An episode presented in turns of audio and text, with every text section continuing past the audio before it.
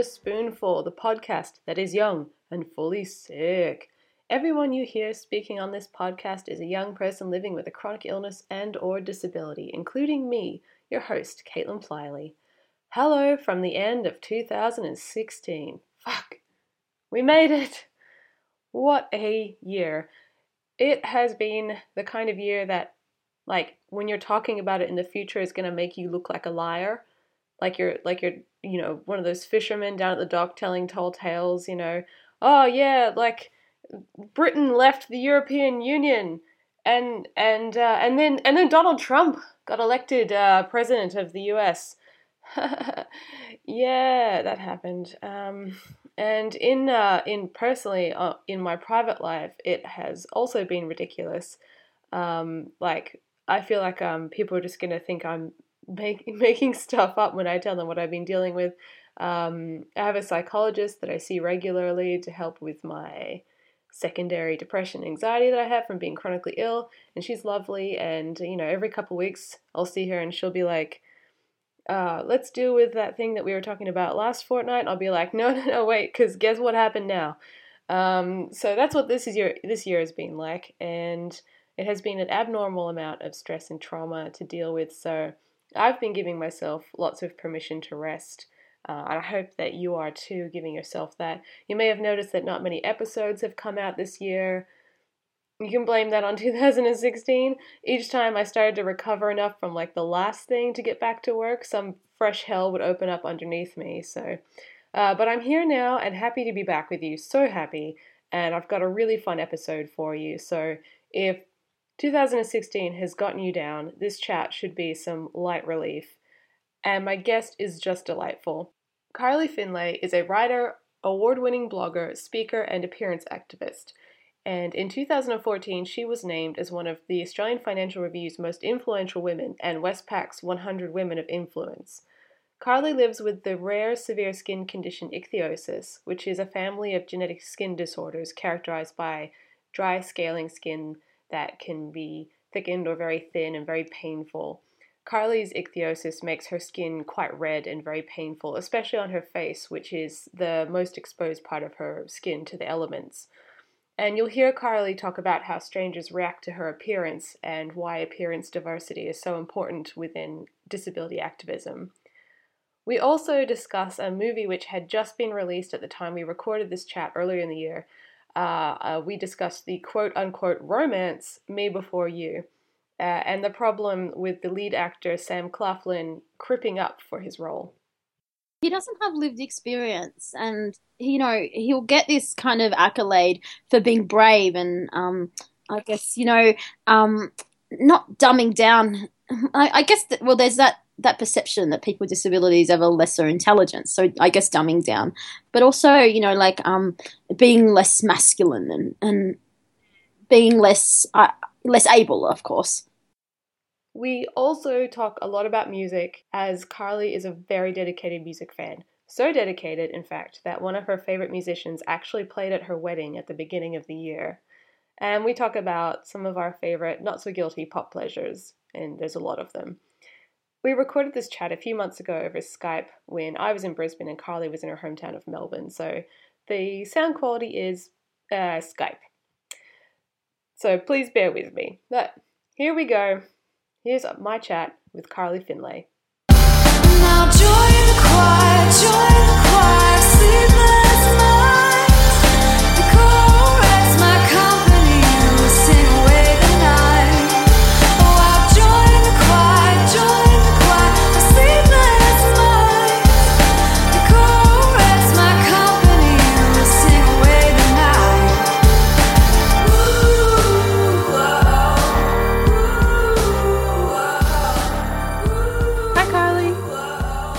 Caitlin. How are you? Good. It's so nice to internet meet you. Me too. It's lovely to talk to you too. I have a crush on your accent.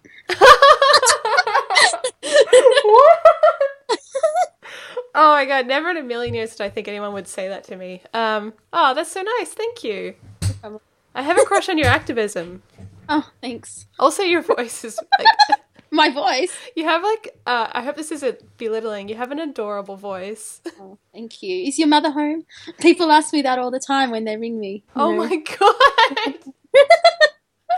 I used to get that a lot too, but that's because I sound exactly like my mum. So. Oh. Oh, thank you. well, okay. Since we've established we've both got great voices, um, it's good that we're doing a podcast together. We could form a girl band. Oh, I would love that. I would love that. I just immediately saw Spice Girls. but Yeah, me too. I couldn't think of any other name, so I was just thinking we would be the Spice Girls. Yeah, I think so. With those really high shoes.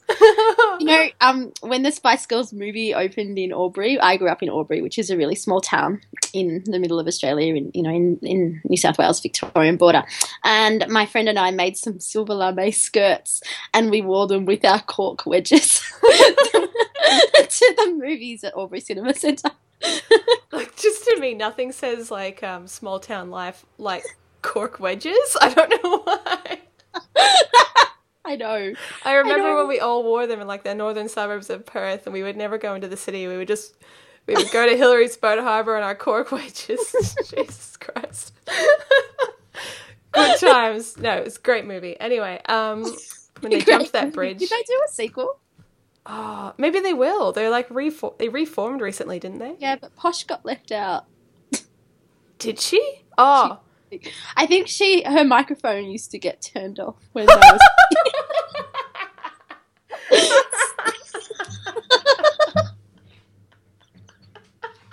because the others had stronger voices apparently. But we all we all know Mel C had the best voice. she did. She was my my voice crush of the Spice Girls. oh my! I always wanted to be Sporty Spice. I was like, she's Oh, I never wanted one. to be sporty. I just wanted to have her voice and be baby. Oh, that makes a lot of sense because, like, you're like you. I was actually thinking about whether I should bring this up in the interview that you have such amazing fashion sense. Oh, thank you. I know that I've like tweeted you about the dress that you wore in the Sydney Morning Herald article.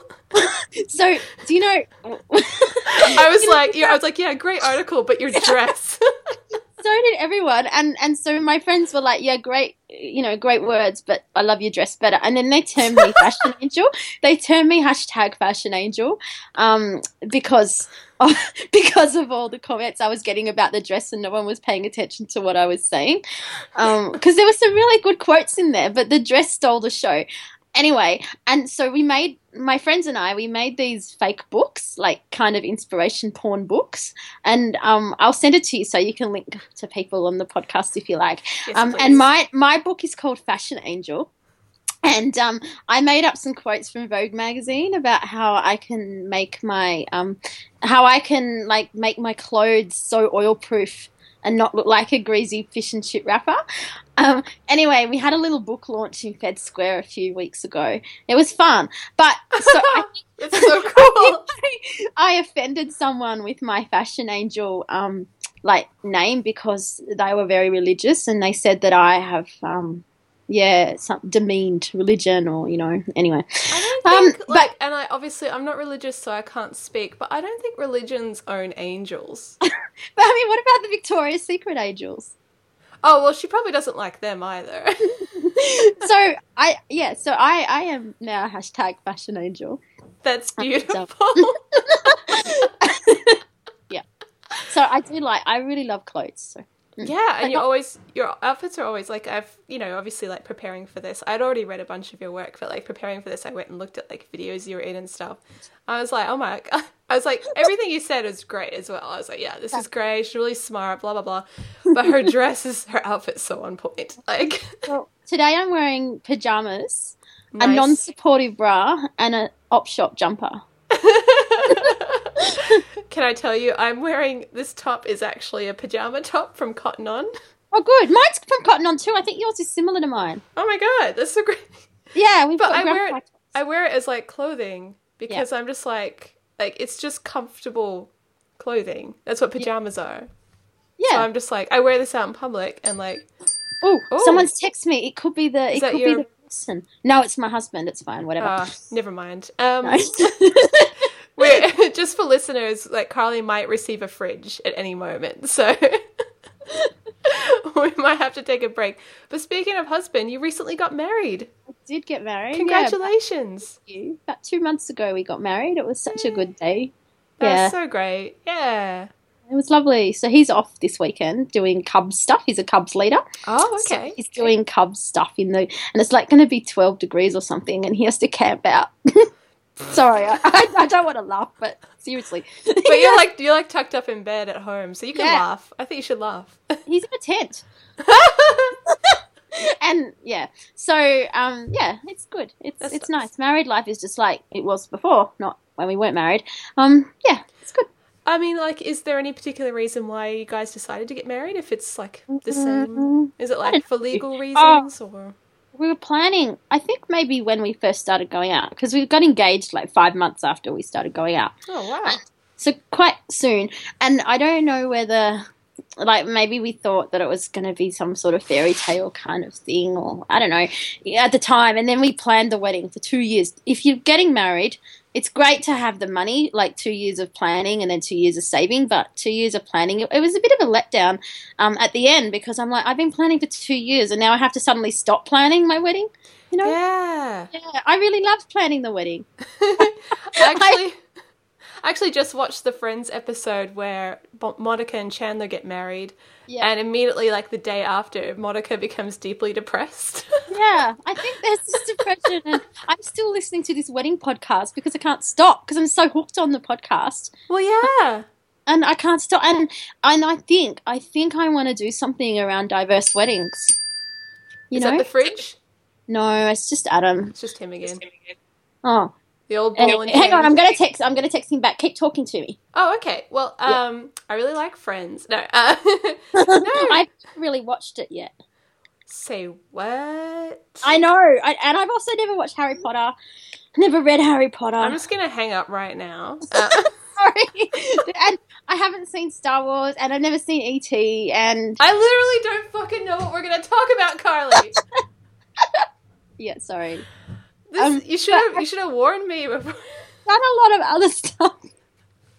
Well, I've a- actually, speaking of movies, we were going to talk about a movie. yes. Um, Neither of us have watched it. neither though. of us have seen it, but we're going to discuss it anyway.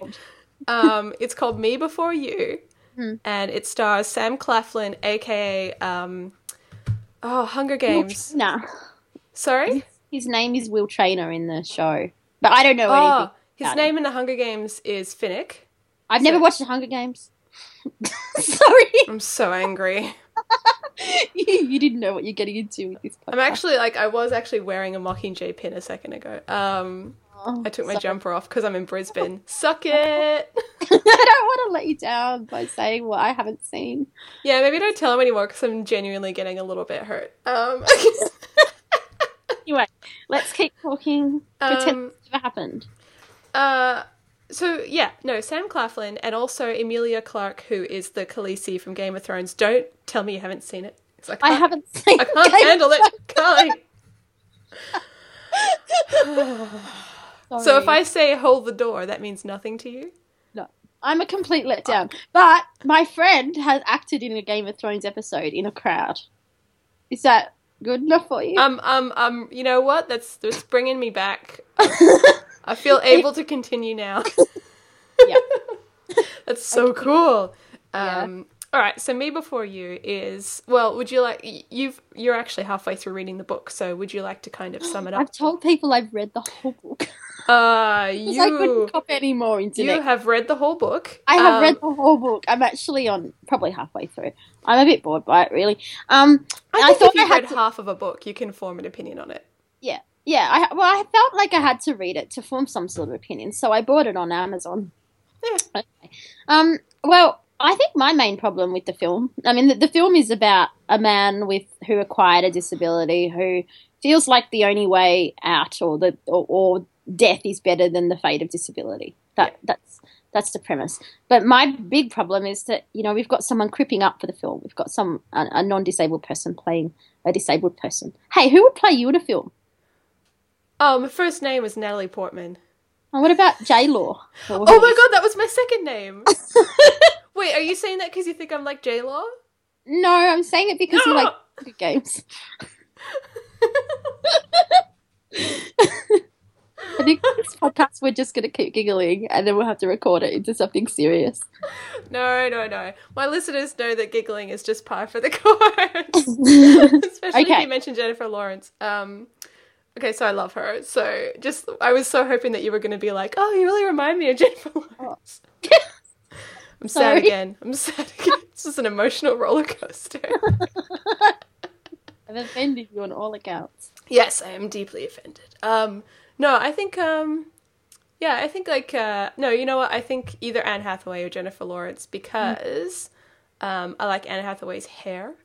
Yes, you have Um, Anne Hathaway's hair. I, I actually, yes, was much modeled on her hair. uh, also, Justin Bieber. Don't tell anyone.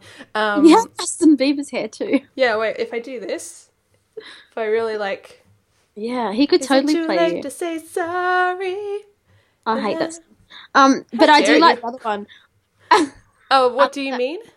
No, no. Oh god, Like he's got some one. awful songs. Um, no, no, no. The, um, you know, um, the mother song. You know, Jesus Christ, what is the mother song? um, um,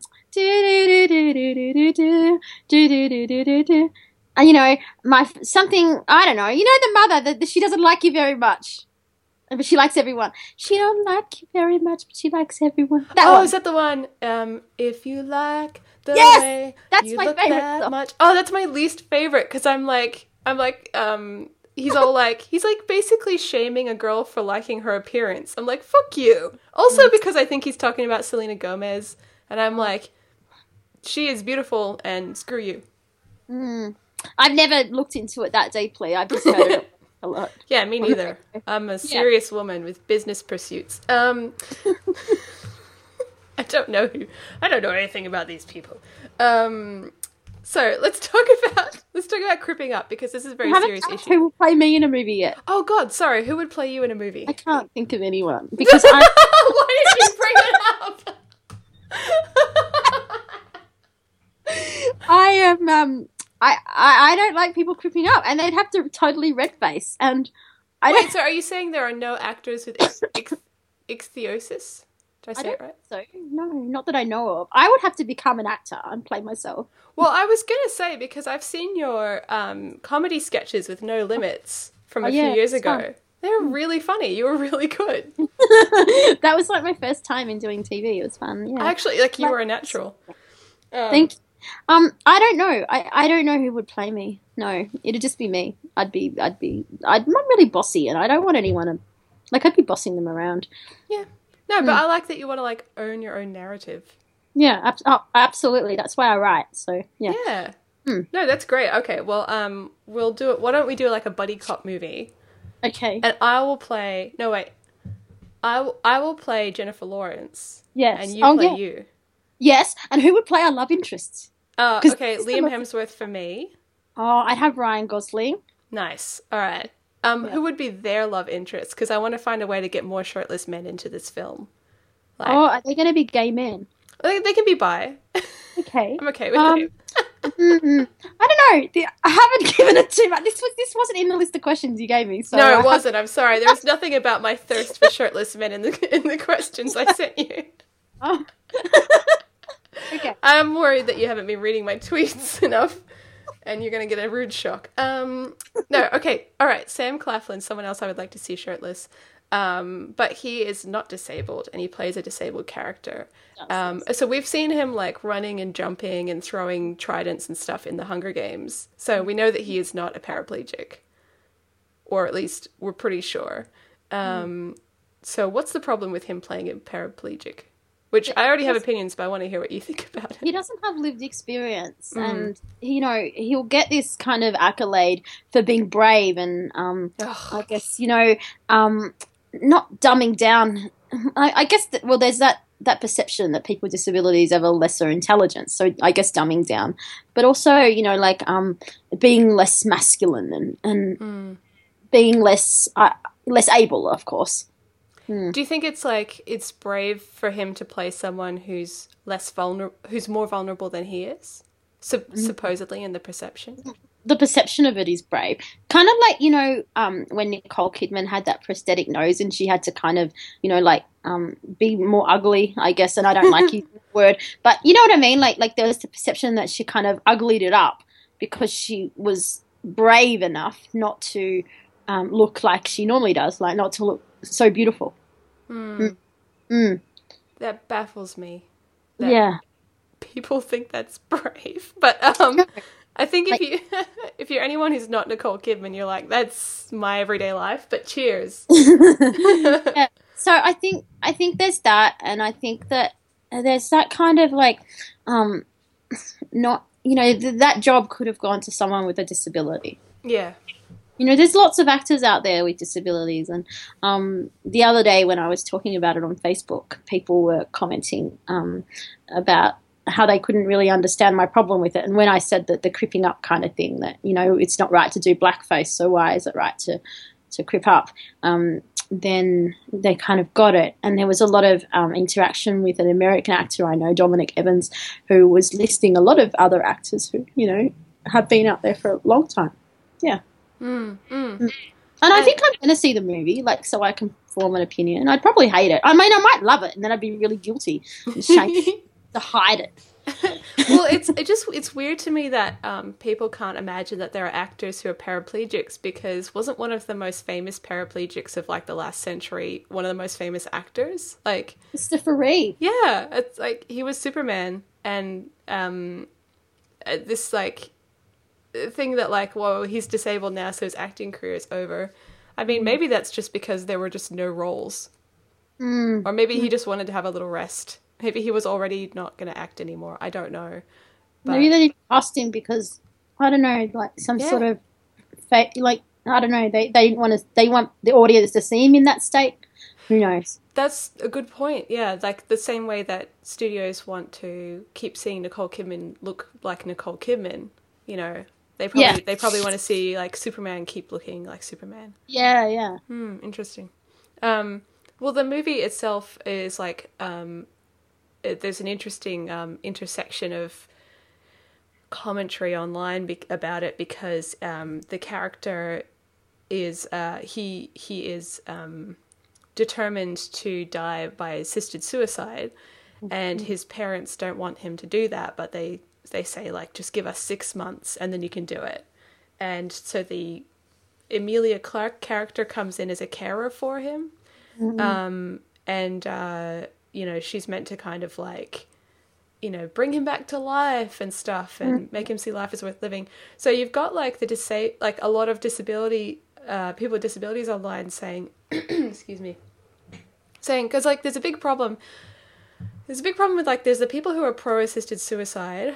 Uh, who you know, and then there's like people with disabilities, and you would think that they would all kind of mesh, but they actually like disagree with each other a lot because people in the disabled community there's more of a history of being pressured to think that death is the better option. Mm. Whereas like maybe like an able-bodied person wanting to die by assisted suicide, like might not have that same pressure. Anyway, there's been a lot of able splaining, and there was an ask a, hashtag Ask Sam thing with Sam Claflin yeah. on Twitter. Did you see any of that? No, but I saw the story Storify because it got taken Ah. up by the activist. I posted it on my um, Facebook page the other day. And I Ah, it's brilliant. Like all the activists kept on asking him questions, and then he shut it down really quickly. yeah. Someone asked him, you know, like why did you something like something along the lines of why did you think it was okay for you to play a disabled character and he Mm. He um replied that he had consulted a lot of um I don't even know if he said that he talked to disabled people. It was more that he just was like I just thought it was a really good story and worth telling. And they were kind of like well that didn't answer the question. I think the question was who did you talk to to prepare for this role? And he didn't answer that I think there's also that idea that you know, like it's only able-bodied people that can save disabled people, um, Oh, and yeah. you know, like her, like Emilia Clarke's character was so brave for taking him on, or so brave for falling in love with him, or working with him, and um, what, that does not. That just like makes my heart sink Mm. because like I'm a single woman with a disability, and I can tell you it's hard out there. Like Mm. there's like a there's actually like actually a thing of like families will tell like will tell their sons like find a healthy one Yeah, yeah. Well, yeah. There's so much I can tell you about that. Oh, me too. Let's not though. Let's. Oh, It's a beautiful sunny day outside, and I want to keep it that way. Mm. But yeah, so it's like I think that's why it's so important to have someone with lived experience on board for the project or like playing the character because like if you don't ha- if you don't have to live with that, I wasn't aware of these things before I was disabled. I don't think. I think I could have like um, if I thought about it long enough, I probably could have imagined that this was the case, but um, there had I had no reason like to think about it, and now it's like um, my reality, and I just think that's why.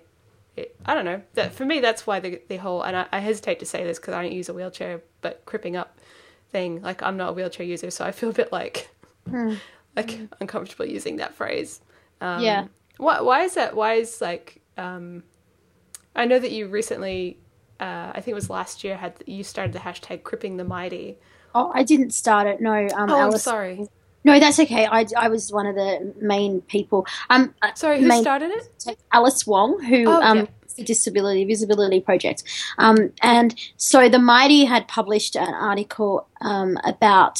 So the Mighty, sorry, the Mighty is a website of, about disability, and most of the contributors on there are parents. There are some people with actual disabilities on their writing as well, but. Um, They've been quite problematic in how they portray disability with um, stories like the, uh, very much inspiration porn or um, or quite negative portrayals of um, people with disabilities. So a lot of parents were writing about, you know, their kids' meltdowns in Walmart and how they had to, you know, change their kids' nappies and things like that, and like really losing the dignity. Um, So I think there was an article about autism, how they made um, a meltdown into a game or something. Oh, Meltdown Might have Bingo. been Yeah, Go I read something. that. Yeah. Yeah. And I mean, I'd had a problem for the Mighty for some time, and I wrote for them. Like I I didn't actually write a new article for them. I would um, submit stuff that I'd already written, and then they'd republish. And they, they edited it quite, um, quite a lot actually. They edited all my swearing out of there, and I mean, I don't swear a lot, but I swear for impact or relevance or whatever you Yeah. call. It. Yeah. Um. And uh, they they edited that, and they edited it. I don't know, Americanized my writing. I hate I hate that. I hate it when they Americanize my Australian English or English English. Um, so I, I had a problem with it for a while, and I, I remember commenting on some stuff a while ago, and, and I was in the writers group as well um, on Facebook. They have a writers group, and we, me and a few other people who have disabilities and are writers would try and educate the parents about the problems with inspiration porn, and a lot of them couldn't handle that term. Like they, they said it was too dirty, and they just can't accept that there's such a term, inspiration porn, and um, they they were very, and they also didn't understand the the need to protect their children's privacy online. And I've written a bit about that, and boy, did I cop it when I wrote about that because I'm not a parent, so I can't write about this. Anyway, um, so in December there was that autism bingo thing, and I think that um, it, the the hashtag cripping the mighty cripping was a reclamation. Is that a word? Re, you know, like rec, yeah, Yeah, reclaiming yeah. the word crip as a slur, but now uh, you know ownership for people with disabilities. I don't personally use the word crip for me, but a lot of my friends do, and that that's okay. Um, but I so cripping was about um, I guess making them the mighty more more full of disability. Yeah, Mm. like you know, increasing the level of people with disability, um, making it more centered. Because wasn't part of the issue that the people who, the editors and the people who run the Mighty are not actually disabled themselves? Yeah, and it's complete. Like, I mean, they don't pay us to, um, you know, contribute. So they're getting. uh, I remember researching their revenue. It was a huge amount of revenue they're getting, um, and also they're um, they. I don't know. They they don't they don't under they don't understand that they don't have the lived experience. It's so parent focused. It's and there's a place for that, but when the parents' voices and carers' voices are overtaking disabled voices, I think that's a problem. And when um, people are suggesting that people with disabilities are burdens, and there was a lot of stories like that on there. Um, you know, I find it really hard to read when, especially, you know, I read stories of parents with my con- with, of, of kids with my condition, ichthyosis, and they are, um, you know, often saying what a drag it is for their kids clothes. I mean, their kids' oil to get on their clothes and the skins all over the house, and yeah, that that can be quite hard. So um, the mighty, uh, so the mighty um, writers group. When this was all happening, it was really divided, and we, me, and um, a few other people like Kara Leibovich and Karen, um, I can't remember Karen's surname, but Karen writes at Claiming Crip anyway, so we were, you know, trying to educate people in the writers group about why this was wrong. You know, why why the mighty um, has taken the wrong path and how maybe they can improve. Start by paying writers, um, start by listening to us, start by reducing the amount of inspiration porn. And we would post things from Stella Young uh, as, you know, to try and explain inspiration porn. And we would um, give examples of really great, you know, pieces of work and then one day, it was about midnight American time. Me and Kara and some other people suddenly got ousted from the group, right? and like we were, the, we were really vocal, but I don't think we were impolite. Hmm. In what we were saying, um, we suddenly got ousted, and then Kara was really upset because she just had a meeting with them about how they could improve and then that day, I think it was that even that day, and then she got ousted. Um, and then we spoke with someone. I think we spoke with the Washington Post about what happened, and then um, we, I wrote an open letter to them, and Kara did as well. We both didn't get answered. They, I think they still follow me on Twitter, which is amusing. And they were still sharing. They still share my stuff on Facebook, but um, you know, I, it, it was really badly done, and it's again like with me before you uh, I think a lot of people will get the impression of disability from the mighty, and they'll get the impression of disability from me before you before they actually listen to people and read people's work that actually have disability. Mm.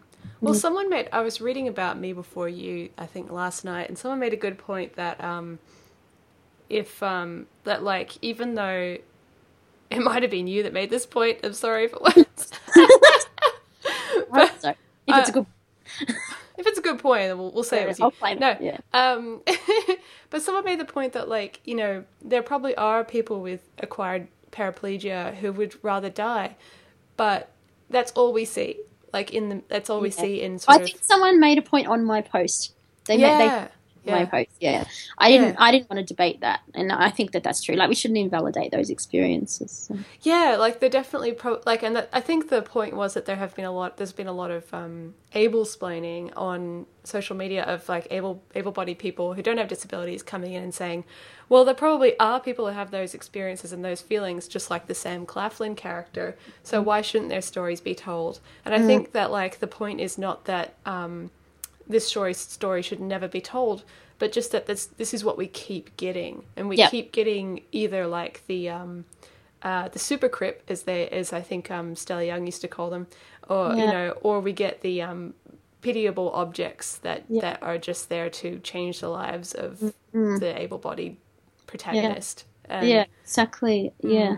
I... And they die for you know it's it's the same thing as like um, in comics you know fridging wi- wives and women and stuff. It's like you know they have to die so that the the you know beautiful normal protagonists, white protagonists can be um, yeah mm. inspired into greater acts of heroism. Yeah.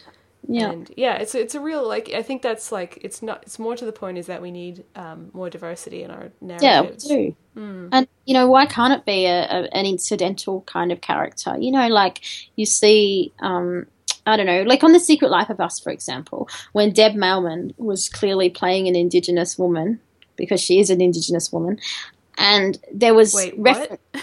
you know, The Secret Life of Us, the, the TV. No, show. I know. Sorry, I was just making yeah, a joke. Deb Mailman's Indigenous. Sorry. Yeah, yeah. So you know, you know what I mean. Like she, she, yeah. but her, but her, um, it, her culture was incidental to the role, mm. and so there was reference to it, and you know, rightly so. But they, they, they never had to explain a backstory. Whereas, like with with a character with disability, you always have to explain a backstory. How did you get like this? Um, you know, it's always what, something traumatic and normal. Um, yeah, yeah. So. Yeah I don't I don't ever think that we will get well maybe not in our lifetime that we'll get that. And I know when I write, um, not, maybe not not so much for daily life, but if I write for another publication, I always have to explain the backstory, and I'm quite tired of doing that. You know because no one can accept that you can just be and not have to explain the way you look or the way you function. But like, And- is it your backstory? Just you were born like this? Yeah. Like, Yeah. But you know, I have to admit, people do that to me all the time because of my accent. It's just like any any the smallest point of difference, and you have to like have this conversation thirty Yeah. times a day. Um, And it's like my whole backstory is just that I was born, and this has and this is just who I am, and I have continued to be that. And it's like I, Yeah. people want like they're like, oh, you're so exotic, and I'm sure you get this kind of thing as well. Like you know. Like oh you just you're the first person like you I've ever met and I'm Like, like well I've just I've just kept being me this whole 30 years so Yeah, I had a doctor the other day who was great, like a really lovely doctor. And he said, Oh, you're my first patient with ichthyosis. And he was really excited. It was quite cute. So I think he was going to, um, you know, endeavour to really treat me well. So that's good. oh well that's good yeah yeah. uh, Yeah, Yeah. no, it can be a bit difficult sometimes. Um, Yeah. When um, that's actually something that I wanted to talk to you about. Is uh, I had a uh, had a quote written down from your blog um, that you say you say you are stared at, commented on, and teased every day. And I just want to talk about that because I think um, a lot of people might sort of read every day and kind of see that as like um, a rhetoric device, like you know, like like a uh, sorry, a figurative device, like. But it, it literally is every It's day, isn't it? Yeah. and I'm not exaggerating here. Um, a lot of times, you know, people will do a double take, or you know, they'll be talking with their friend walking down the street, and then they'll see me and they'll stop. Um, and then, like last night, I remember some woman just turned right around to have a look at me. Um, oh, we went into a pub the other day, and there was some people outside smoking, and they were. You know, like they, they had this look of concern and then pity, and then, uh, you know, like they turned around and looked at me, and then one of the guys goes, "Oh, have a lovely night, darling." Oh God, you know, it's so yeah.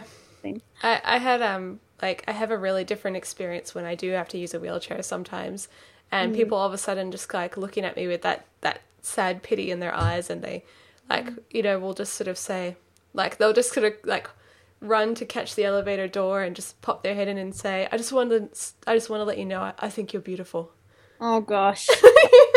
oh, did you read that article the other day about? Um, it was written by Ellen Stumbo, and it was. Um, I'll send it to you. It was so good. It was about how she had to sit in her daughter's wheelchair for something. Like her daughter was doing something, and then she just thought while she's waiting, she'll sit in her daughter's wheelchair, and she got this look of pity, like, "Oh, you're really beautiful," and she just realized that that's how people with disabilities are spoken to. Yeah, Like there was this kind of real condescension. yeah, yeah. Mm.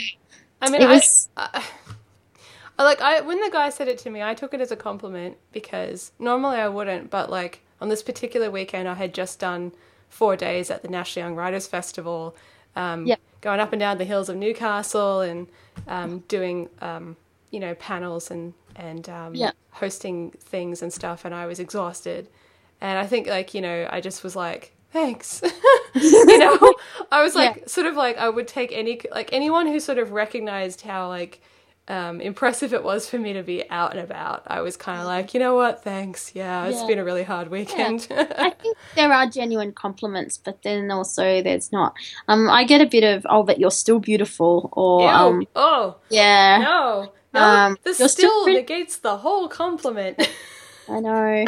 Um, there's that, but you know, then then there's these really awkward situations. Like I get sore from my skin, and I ask them for a seat on the train. And sometimes, like most of the time, you know, maybe ninety percent of the time, people are great, and, and they're always like, "Yep, I'll, you know, fine, that's fine." They'll get up. And a few weeks ago. Oh, probably no, probably about three weeks before my wedding.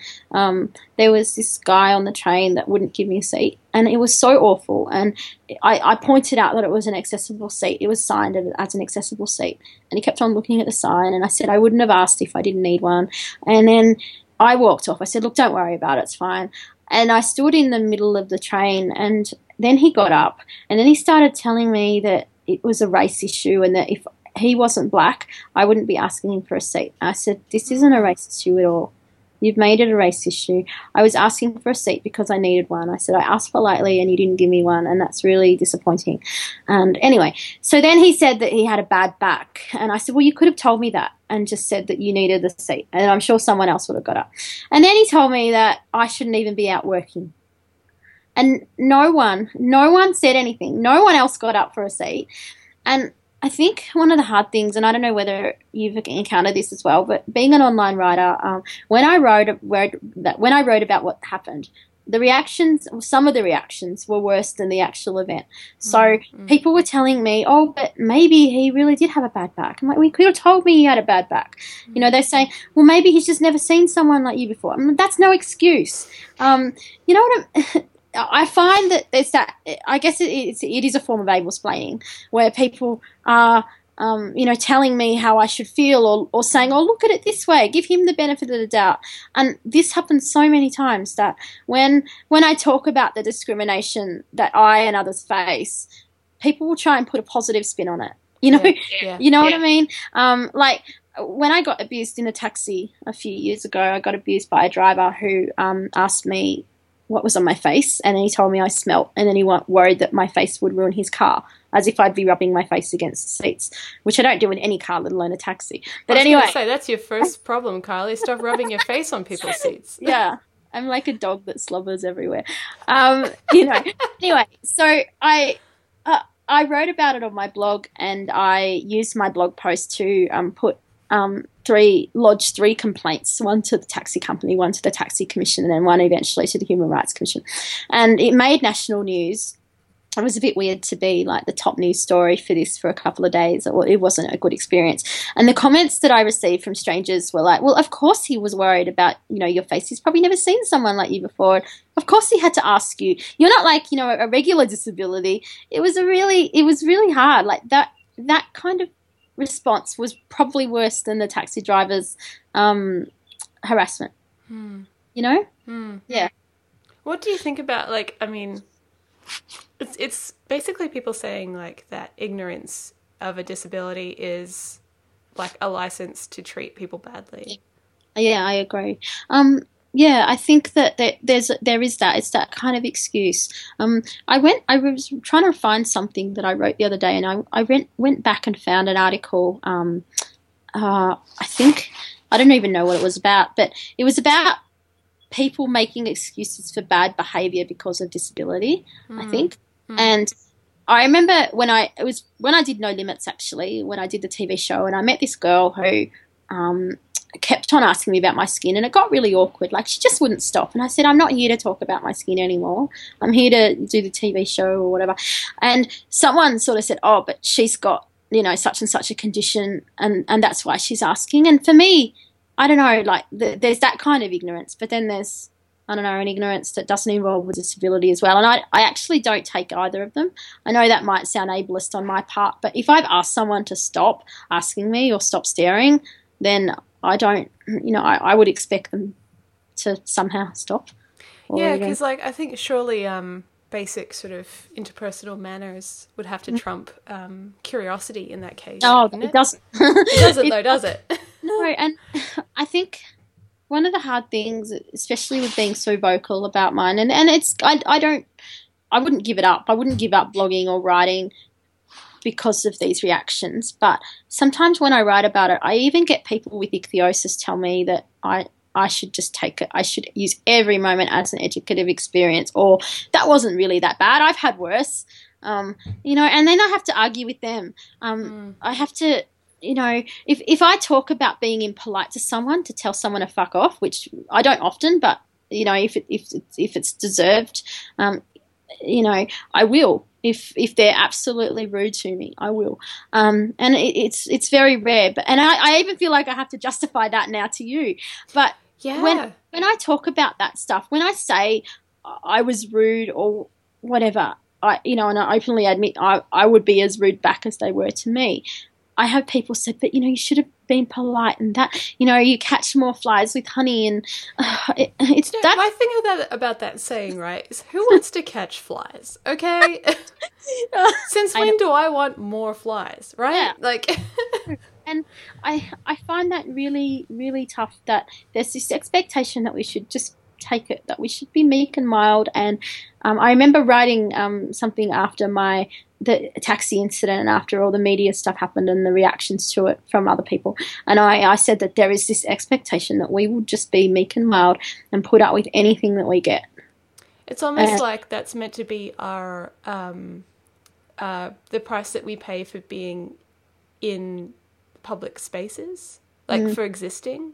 hmm Like there is a kind of a thing of like that I'm sort of constantly battling against, even in myself. This kind of internalized, um, I guess, ableism of like, um, you know, a kind of shared cultural history that you know, in previous times you would have been left on a mountainside to die, you would have been killed as a baby, like that kind of thing. Mm. Um, is like it even if it's not spoken, I think it continues in the kind of language we use, like burden Yeah. and stuff like that, because Yeah.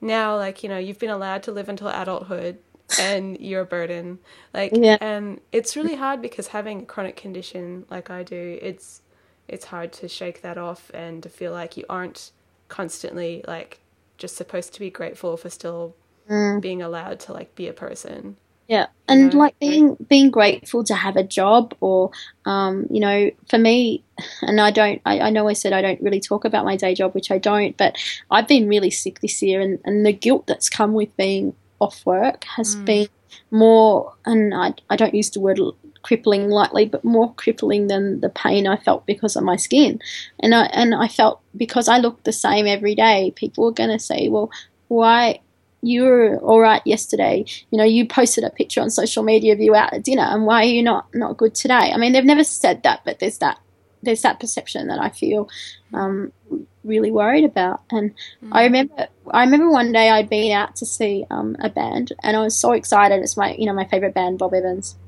Um, he sang at my wedding, which was amazing. i saw that i was so jealous oh, amazing. And I remember going out that night and I was really sore. He played at this tiny venue called the Toff in Town.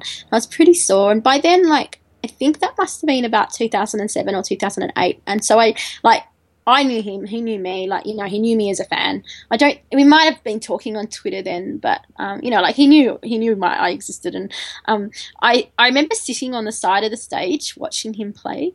And I thought, like, there was no other, there was nowhere else to sit. And, you know, band, like, venues don't give you a seat often. mm, but I just wanted to at the front. So I sat sort of on the, I wasn't obstructing anyone's view, but I sat at the side of the stage. And the next morning I got into work and I, I had infection on my face and I felt and my face was so sore and it was I it was so hot and burning and I didn't want to look at anyone. I didn't want to look at myself because I just felt so hideous with this infection. And because you know because it was yellow staph, horrible. And I remember going to like my manager asked me what was wrong and I started crying and, and I she said to me why did you come in?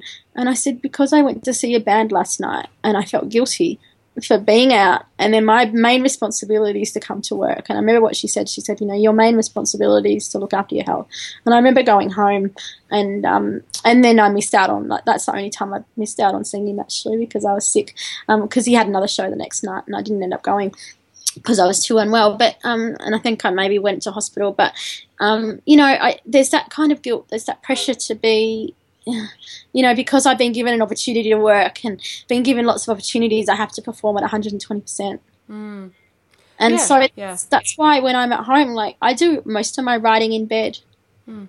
Um, because I need to conserve that energy, and I think, um, you know, if if people think that I have a lot more energy than I do, yeah, I have I have lots of energy, but I also conserve it in a way that helps me. And you know, my, I guess my priority is going, um, you know, my my skin, and then my day job. It has to because that pays me to be able to do all these things. Well, that comes back to something that we were sort of briefly discussing before we turned the mics on, which was um, the oppression Olympics among people Oh. with different chronic conditions and disabilities.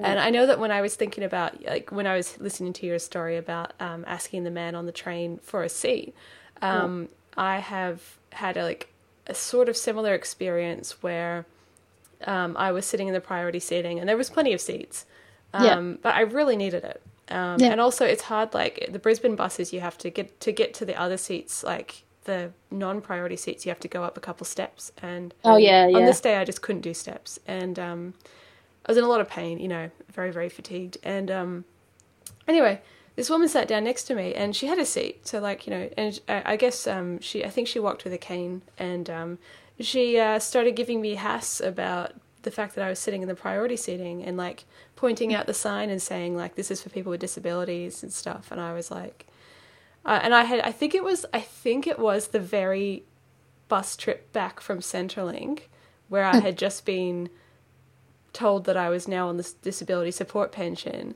and I had been told by the Centrelink employee that I wasn't actually disabled because I was really confused about. I was like, I think I was like nearly crying in the appointment. I was because it's like I think like this like this is like a whole other topic, but this whole thing that like you know people like um you know Ray Hadley and um you know uh, the Courier Mail and stuff. They want to say stuff. They they they make it sound like young people are just like grasping for the disability support pension and like yes yes mm. haha, give me that sweet pension.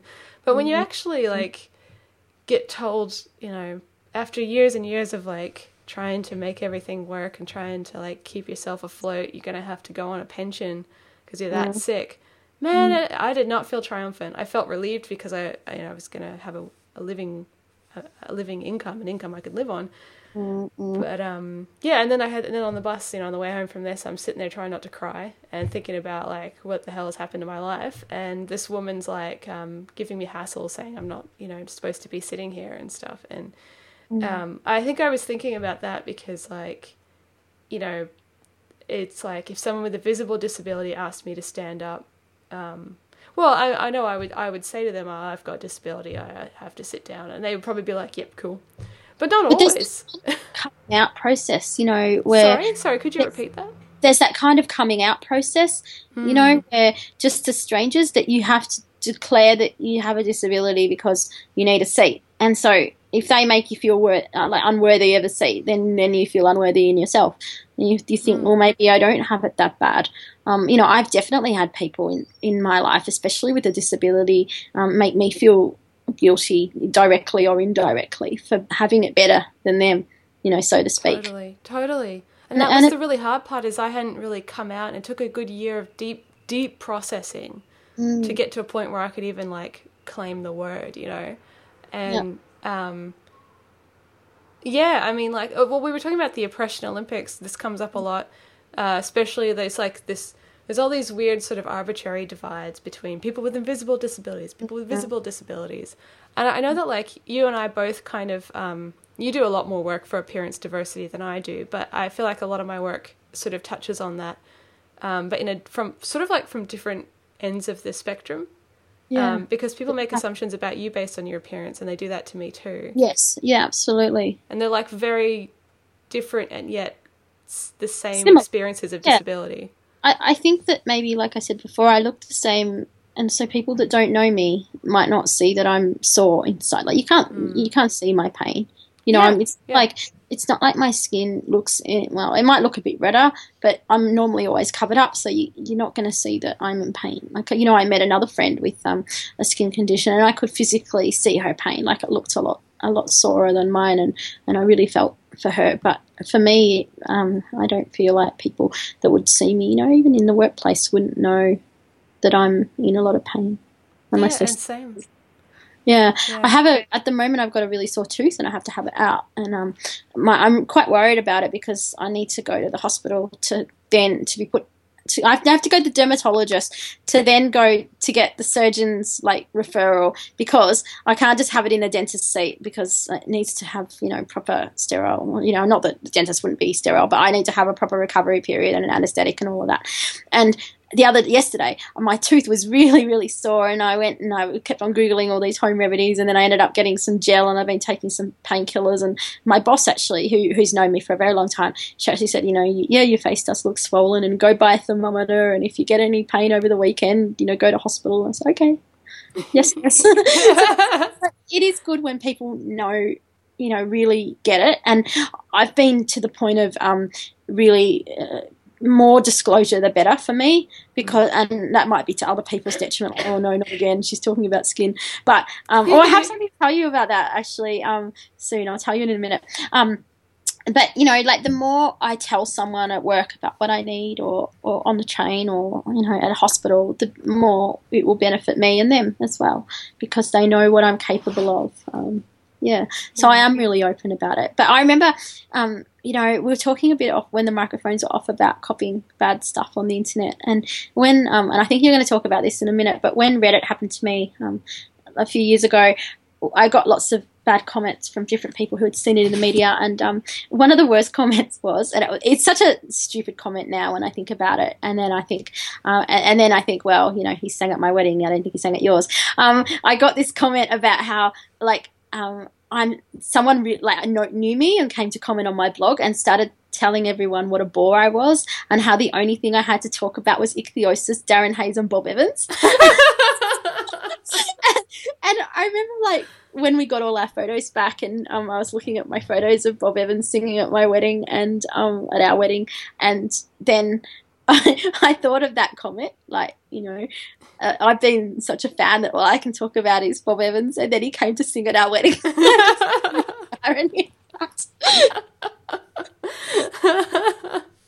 would say that outweighs a couple of people, you know, having a having a whinge about you on the internet, but yeah. It's not nice of people. Why do why do people? I don't know. What? Oh, do you know? I'm going to write about this soon. Actually, I've got a draft post up, and Adam's approved it. I asked him about what I can post on the internet, but mm. a hmm. few weeks ago, last week actually, um, I put up a post, or no, the week before, I put up a post about our wedding. I've been doing some, you know, a series of posts about our wedding, and I put up a post about all the clothes, and there was only a couple of pictures there, and he's he's really serious, and he often doesn't smile for the camera. And all day we were coming, go on, Adam, smile, smile. And there's a few ones of him smiling, but overall he was looking very supermodel like, very serious. And someone mm-hmm. left a comment about how he always looks spaced out on drugs and that it's sad that he's a drug addict even on our wedding day. And I was so hurt by this. I'm, oh my God. And I, I don't know. I was, anyway, I'm like, you know, Adam and I have never ta- like I've never taken a drug in my life. I've, you know, and I've you taken- shouldn't have to be put in a position where you're justifying no your and, drug or non-drug use. Like he doesn't use drugs. Um, you know, if anything, he drinks far less than I do, and I don't even drink that much. Um, and I, I was messaging a couple of friends about it, and I was talking in a bloggers group about what happened, and I'm like, oh god, I feel terrible. Like I feel like I brought this on myself for him because he doesn't deserve this. And anyway, so people were saying don't tell him, and then anyway, I, I got home, and he, you know, he got home a bit after me, and I said I have to tell you something, and I was like in tears, and I'm like, someone left this awful comment on my blog today, and uh, and he's like, they're just words. And I said, Yeah, but I feel like I've brought it on to you because you didn't ask for this. You know, I ask you everything that I can post online. And anyway, so I've written a post about that, about why, you know, about the, the their word bombs that, you know, people mm. don't think about the impact. Mm. You know, well, I mean, it's yeah, laughable and defamatory, really, wasn't it? Yeah. I think that's the thing is like, you know, people go, oh, words words are just words. It's like, yeah, well, we have defamation laws, don't we? yeah, exactly. I think they forget about that. Yeah, I know. I, I mean, they like. There's the other thing that's like the um, uh, you know, critical mass of words as well. Like, it, you know, people get like sometimes people get a bit defensive when I ask them to stop asking me about my accent. Like people are like Uber drivers, people I've just met, you know, and mm. they want to know they, they're like they really want to dig deep oh. into my heritage and i'm just yeah. like you know i really would just like to you know get through a day without having to explain where i'm from that's um, kind of like me with my skin like you know if if one person has asked me if you're the one person that's asked me the chances are five other people have asked beforehand and yeah. it's tiring you know especially in the summer it's that's not- what i that's what i actually had to say to this uber driver the other day because um, he really didn't want to let it go, you know, and I was kind of like, oh, mate, I'm not really into this. Can we just not talk about this, you know? And he yeah, was yeah. like, oh, it's like, he was like, he got a bit defensive and he was like, well, it's an icebreaker, isn't it? And I was like, yeah, well, the ice is well and truly broken for me because you're like the third person in two days to ask me about it. And, you know, I always try and get through it as quickly as possible by just yeah. saying, my parents are Californian. Because uh, no one's satisfied with say with my parents are American. No one's satisfied with that. They want to know where in America. I say California. They want to know where in California. I'm like, oh. you don't know it. They're like, no, come on. I'm like, you don't know it. Like, also now we're talking about where my parents are from. like, seriously, you don't even know them. Like, yeah, it's not relevant to you uh, or to like what we're you know what we're doing here today, mm. which is That's driving not, yeah. me to a location. it's not if people want to know about my skin, it's not relevant to them. Like, I don't want someone to learn something from meeting me. You know, I mean, we're not yeah. just from having a simple conversation. I mean, yeah, they can learn something if I was to go in depth about it, but I don't know. I don't want to be their teachable object all the time. Oh, I totally agree. And like, I had a really unpleasant experience last week where, um, I so I'm like um, quite often housebound, and mm-hmm. um, from my from my condition, Uh, and I actually managed to make it to the shopping center last week to do a bit of shopping. And this is kind of the thing is like I don't get I don't have a lot of energy, and like the energy I do have usually goes to stuff that's like you know not that interesting, like mm. doing my shopping or like laundry, which kind of yep. sucks because I don't get to go and do like you know like I don't get to spend it on like hanging out with my friends because if I do that, then I get home and there's no food. Um, yeah, yeah, yeah. You so I was, yeah, yeah. Like so, so you got to weigh everything up, and like I was really like, but I was still thrilled to be out of the house and to be at the shops, and um, I was also very nervous about like overdoing it. So anyway, I was in the elevator. And my housemate had come with me, and um, she's new to the area, and she was saying like, "Oh, I don't know where the stairs are. Um, I couldn't find the stairwell." And I said like, we were in the lift, and we just gotten in, and I said, "Oh, I actually, I was talking to her, right? Private conversation. And I said, um, I actually don't know where the stairs are because I never take them. Um, so they must be a bit hidden. And this man who was standing with his little daughter in the lift next to us, um, like actually like leaned over and like sort of like injected himself into our conversation and he said, "Well, you're fit enough. Oh. Lazy people take the elevator." And I was like, and I was just like, so upset because I had felt so proud that I had walked. Yeah, yeah. You know, across the car park, across the whole car park, you know. And mm. um I was just kind of like how is this how how was your your opinion was not needed. But mm. also I felt like I felt this immediate obligation to start explaining to mm. him why he was wrong. And then mm. I was just, but I was so tired and I was saving all my energy for the walk back across the car park. Yeah. And um, I was just like, I just thought to myself, I'm not as, I'm not as fucking lesson. Like, yeah. I don't, it's not like. And it's just, this this assumption, you know, um, I and a, a, bit different to you, but I get a lot of people come up to me to tell me off for being so stupid in the sun. Like oh, I remember geez. there was there was one day when it was one of those really hot, day, you know, hot days in Melbourne. It was forty five degrees or something, and I'd gone to see two movies at the shopping centre, and I was so hot, like so I just went to see back to back movies, and I I covered up completely because I didn't want to get sunburn on the walk to the train station, which is only like a two minute walk. But I, you know, I still didn't want to get sunburn. And then because my body doesn't regulate its temperature very well, I get cold, I get hot, and I get cold, hot. Anyway, so I in between the movies, I'd gone to this sunny bit of the shopping center to sun, you know, to get some sun, like undercover still, but you know, it was a mm. glass roof. And this lady came up to me and she started yelling at me for how did I get myself so sunburnt? And she was shaking her fist at me, and and she did not want to hear that I was, you know, that I was born like this, and uh, that kind of thing. You know, it's just oh, so wow. tiring. And I remember when I was in New York, when I first got to New York, um, and even even in California, there were a lot of people um, that you know would, would tell me how sunburned I was, and it was that kind of critical mass thing that you talked about because it's you know so populated, and I just get so tired of this in your face kind of looking. And Mm. Yeah. And I think the hardest thing, like you were saying, you know, you were so proud of going out to the shopping center and you were going to have a great day, and then this happens to you. Um, it's harder when you are having a great day. And, you know, I stopped going to music festivals because I couldn't. I couldn't deal with the way security treated me at the assumption that I got sunburnt. Mm. Um, mm. I remember going, you know, going to see bands and just being, you know, asked if I'm sunburnt, you know, it's really hard to navigate drunk people. So mm. I find that really tough to have to do that. And I mean, generally people are alright, and you know, I get looked at for a little bit, which is good. Sometimes I ask for a seat, but you know, that can be really hard, and that can spoil your whole night. And I, re- I think I was in the queue for something at a band once, and this lady was like, um, it was quite funny. She's like, "Oh my god, what happened to your face?" And I said, "I was born like a, you know." and then she says, "Oh, I love what you've done with it. It's so sparkly." I'm like, "Oh my god, I don't want to have this conversation if it's praised or not. I just, I just want to go and get my merchandise and leave."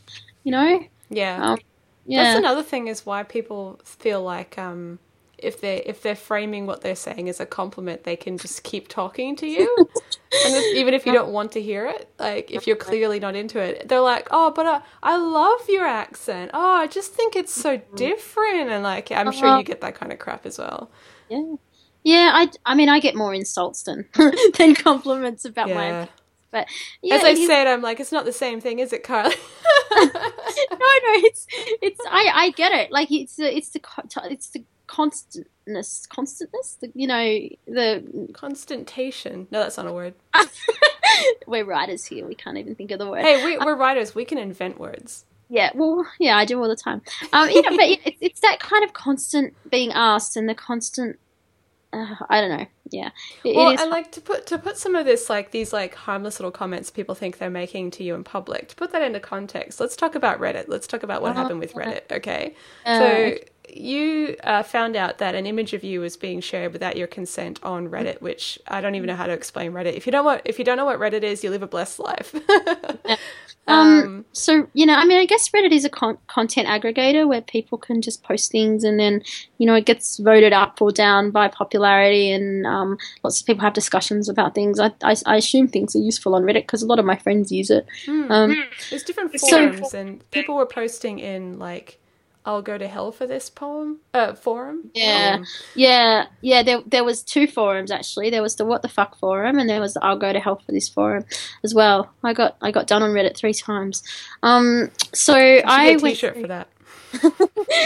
I I actually went to a band and it was it was Bob Evans. It was Bob Evans. Um, Adam and I talking about Bob Evans. I know. Sorry. Let's talk about Darren Hayes next. No. oh yeah, we're talking about Darren Hayes.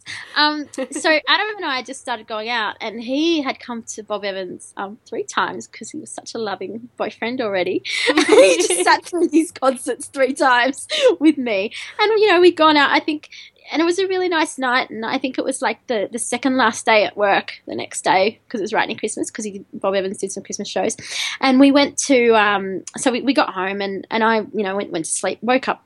Adam gets up quite early for work and he, so he, I woke up when he woke up, and I had a look at my stat, my blog stats, and I hadn't blogged that much that week, nothing, nothing to say, and I had like three thousand hits on my blog. I thought, oh, what's this? Like, well, why are they all coming to my blog?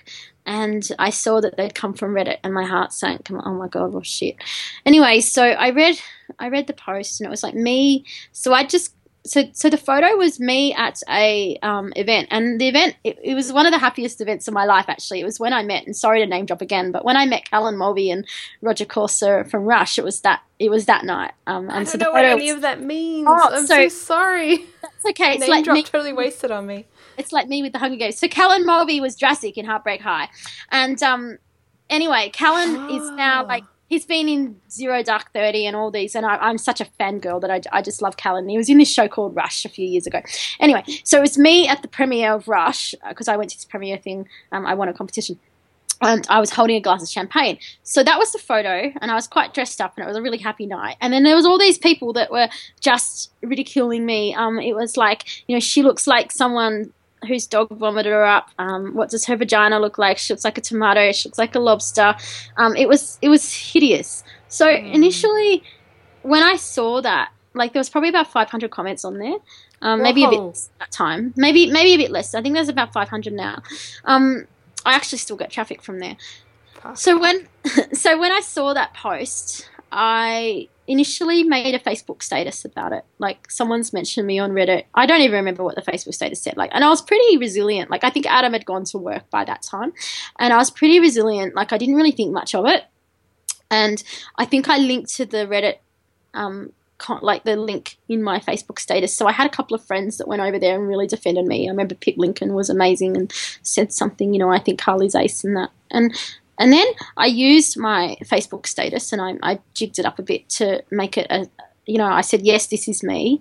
Yes, I have ichthyosis. If you want to find out anything more about it, you can visit my blog. And, you know, well, while you were on the internet making fun of someone with a different appearance, I was, I'd seen a band and then in the arms of my love and, you know, like, what, how sad is your life kind of thing.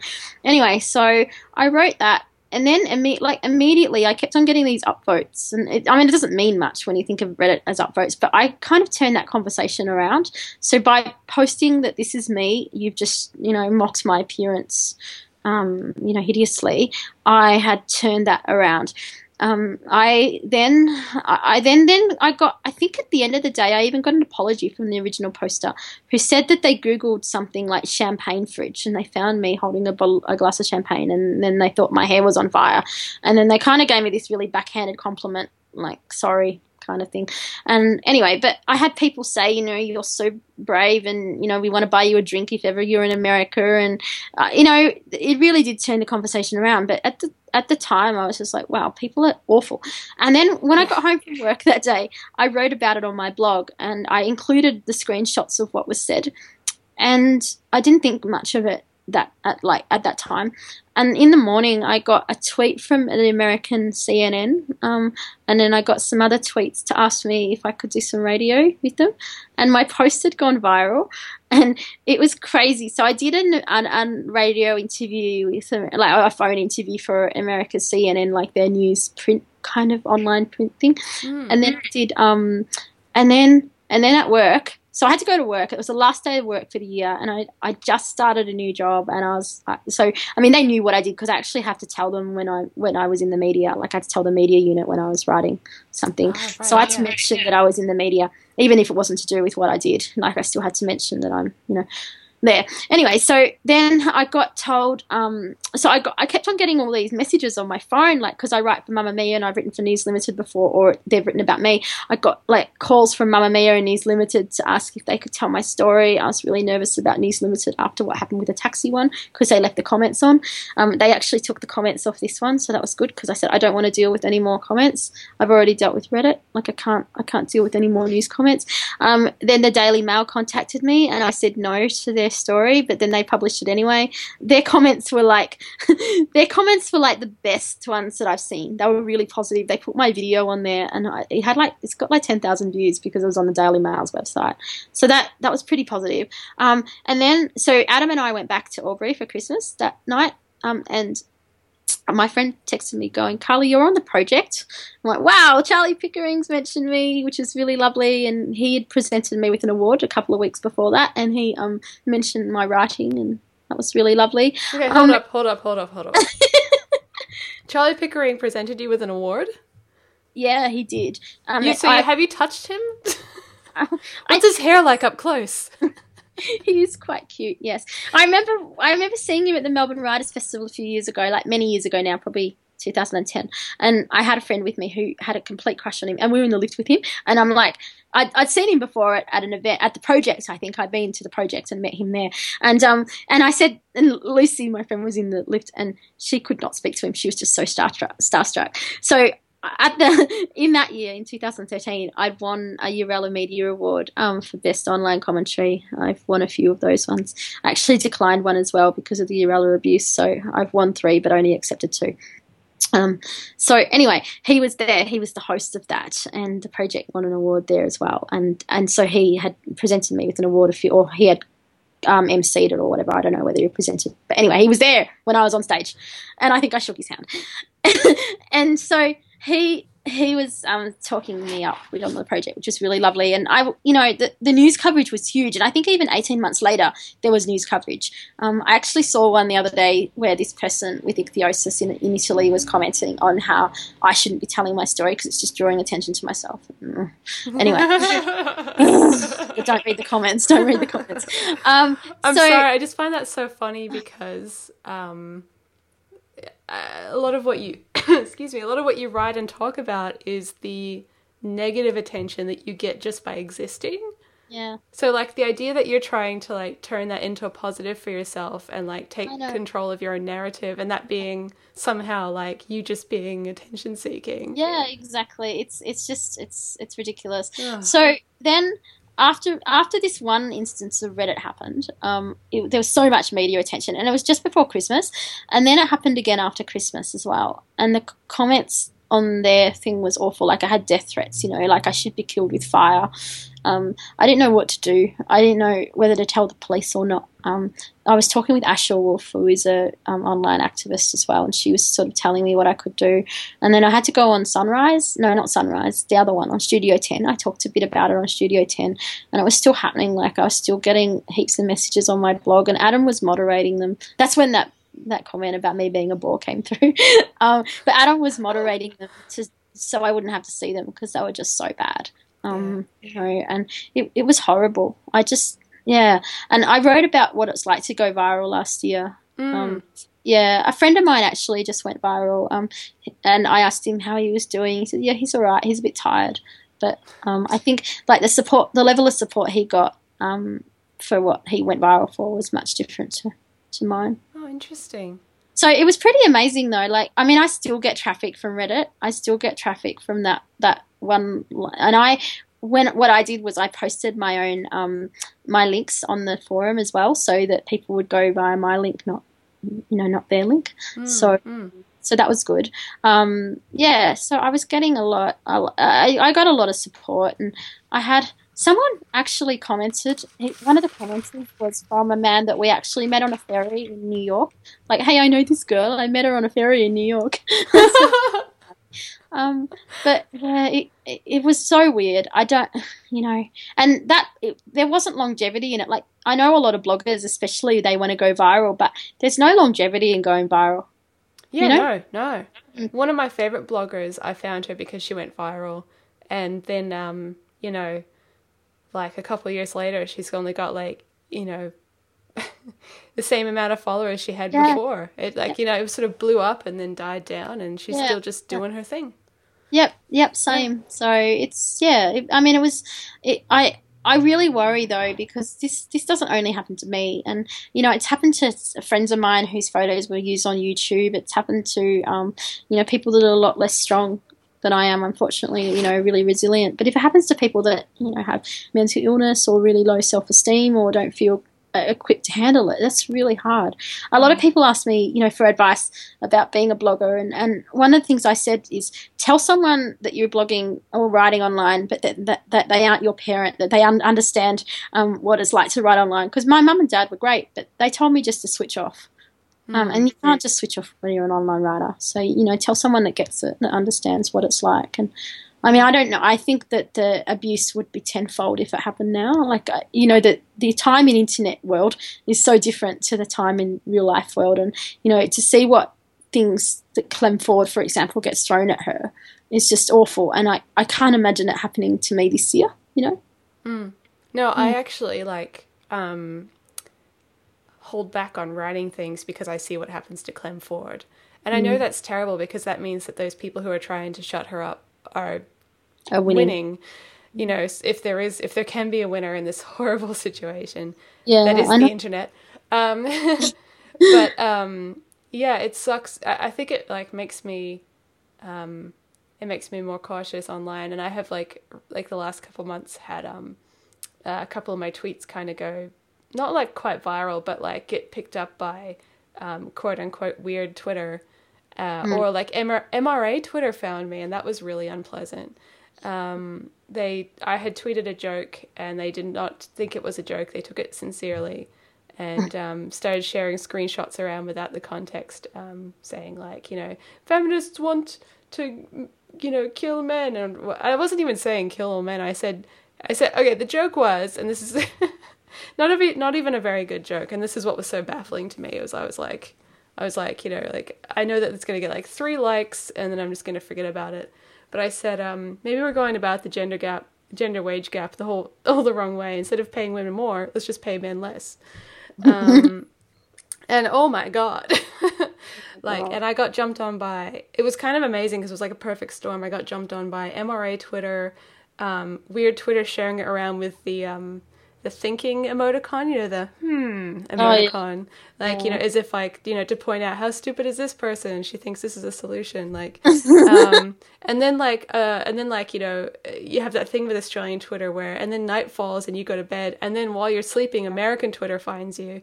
And then I had all, and I woke up, and then I had all these, um, uh, you know, women of color telling me I was the ultimate white feminist, and then I had, um, all of these uh, people sort of telling me I was being um, trans exclusionary, and like people calling me a TERF, and I was like, like that made me cry because I was like, if anyone ever thinks that I'm a trans exclusionary radical feminist, then I I've like fucked up deeply in my life, like, you know. So I'm very passionate about So much out of context. Oh yeah, and like that's the thing is like, and this is this gave me like a whole new, and like I have definitely been part of pylons where um, someone has said, "Oh, did you know that like this politician over here tweeted this tweet?" You know, I think it's a bit different politicians because I do think they've kind of signed up for extra level scrutiny um, of their opinions if they put like you know MP in their Twitter handle. You know what I mean? It's like you're asking for this. I can't actually comment because I'm a public servant, so I Ah. can't. I can't be, um, you know, tweeting anything that politicians said. Although I did tweet them the other day. I tweeted Bill and Malcolm. Yeah. Oh, that's yeah, really so- interesting. I didn't realize that that was a thing. Um, but yeah, it's just um, you know, it's but like you know, it's that kind of thing of going like, uh, like this is the perfect example of everything I've been fighting against, and f- I happen to be that example for men's rights activists, for woke feminists, uh, and like and like you know people who think that they're like really um, the people on social media who are like I am they'll put stuff in their bio like um, I am logical or whatever you know?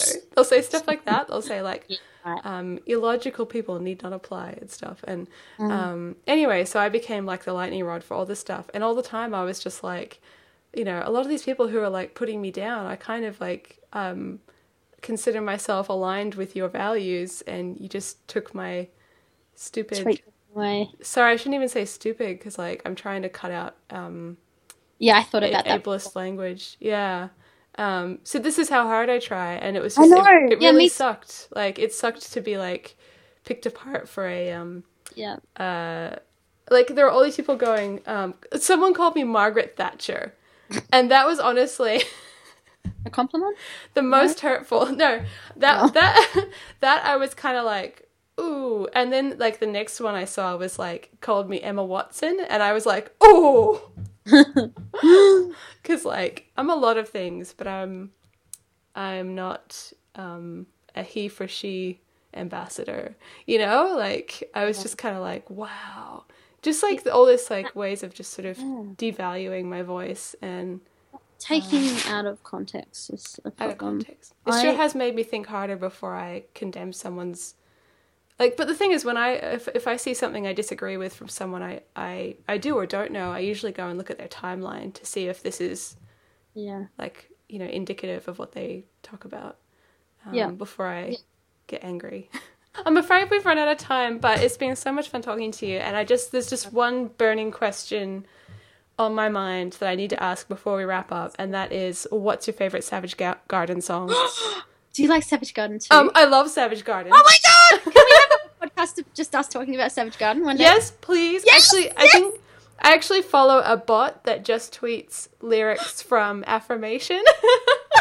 Can you send that I will me? send the link to you. Oh my gosh.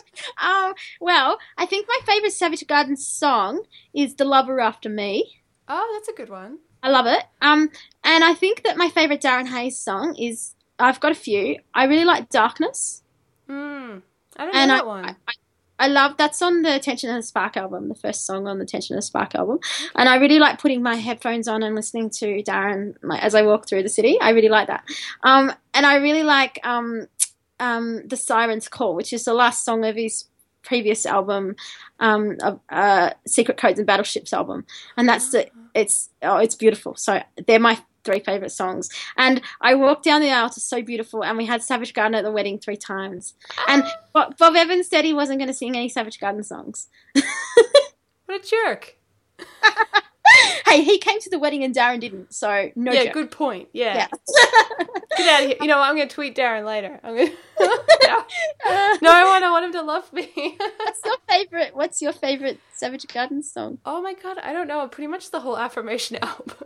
I love it. It's so it's so amazing. Um, Oh, I Isn't it do love? I do love To the Moon and Back from their first yeah, album. too. Yeah. Yeah, That's a classic. I love it. I love mine as well. Oh yeah. Mm. Oh. Oh. Oh. Let's go listen. Let's like, let's let let's hang up and go listen to some Savage Garden. Yeah, well, da- um, I was gonna say Darren's not here. Adam's not here, oh. so I can go and play some Savage Garden. Yeah. Look, I'm not married, but just a just a tip on marriage: don't accidentally call your husband Darren Hayes, oh, Freudian. or do if he's into it. I don't know. I don't know. well, um, yeah. I, can we one day have a whole conversation about Savage Garden? yes, As a pod- please. Yes, please. I have Let's things to say. Oh my goodness. Um.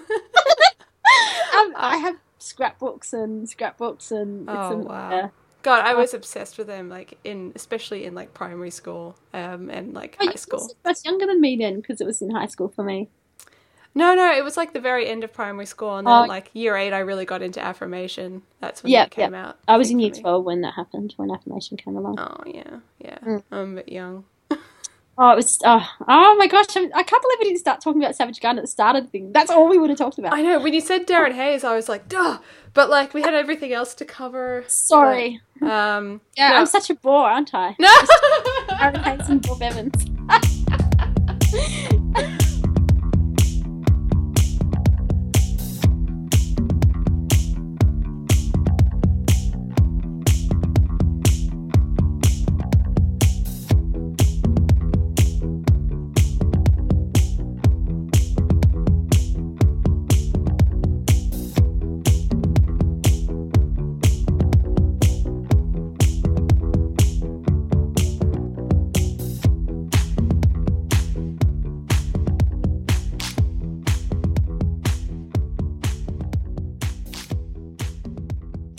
So much to Carly Findlay for coming on the podcast. It was so much fun. I highly recommend that you follow her page on Facebook and read her blog. I'll throw links in the show notes to that and the other things we talked about. I'd also like to thank my wonderful Patreon supporters who have been very patient with me this year as I've changed a few things around. If you like the podcast and you'd like to support it financially, you can make a one off donation or a monthly payment on Just a Spoonful's Patreon page, patreon.com forward slash JAS podcast. Once you're a Patreon supporter, you can see regular updates from me and sneak previews of upcoming episodes. So you can know who's going to be on an episode before everybody else. I've moved Just a Spoonful to a different host this year, so if you've had trouble finding episodes on iTunes or have found yourself randomly unsubscribed from the podcast, that might be why, but ideally that shouldn't be happening, so you shouldn't notice a difference. I do all of the recording and producing of Just a Spoonful myself, and I am very, very fatigued all the time, so I appreciate how nice you all are to me about technical difficulties. Well, that's it for 2016. Thank you so much for listening to the podcast, tweeting me, supporting me on Patreon, and just being awesome. Please take care of yourselves. It's been a rough year. Who knows what 2017 is going to be like, but I'm personally hopeful. Um, calendar year is just an arbitrary, you know, way to divide up our time, but sometimes sometimes that's all you got. I mean, um, a spoonful is just an arbitrary measurement, and that's kind of what this podcast title is about just a spoonful. It's just one spoon at a time. That's how we take life, one year at a time, one day at a time.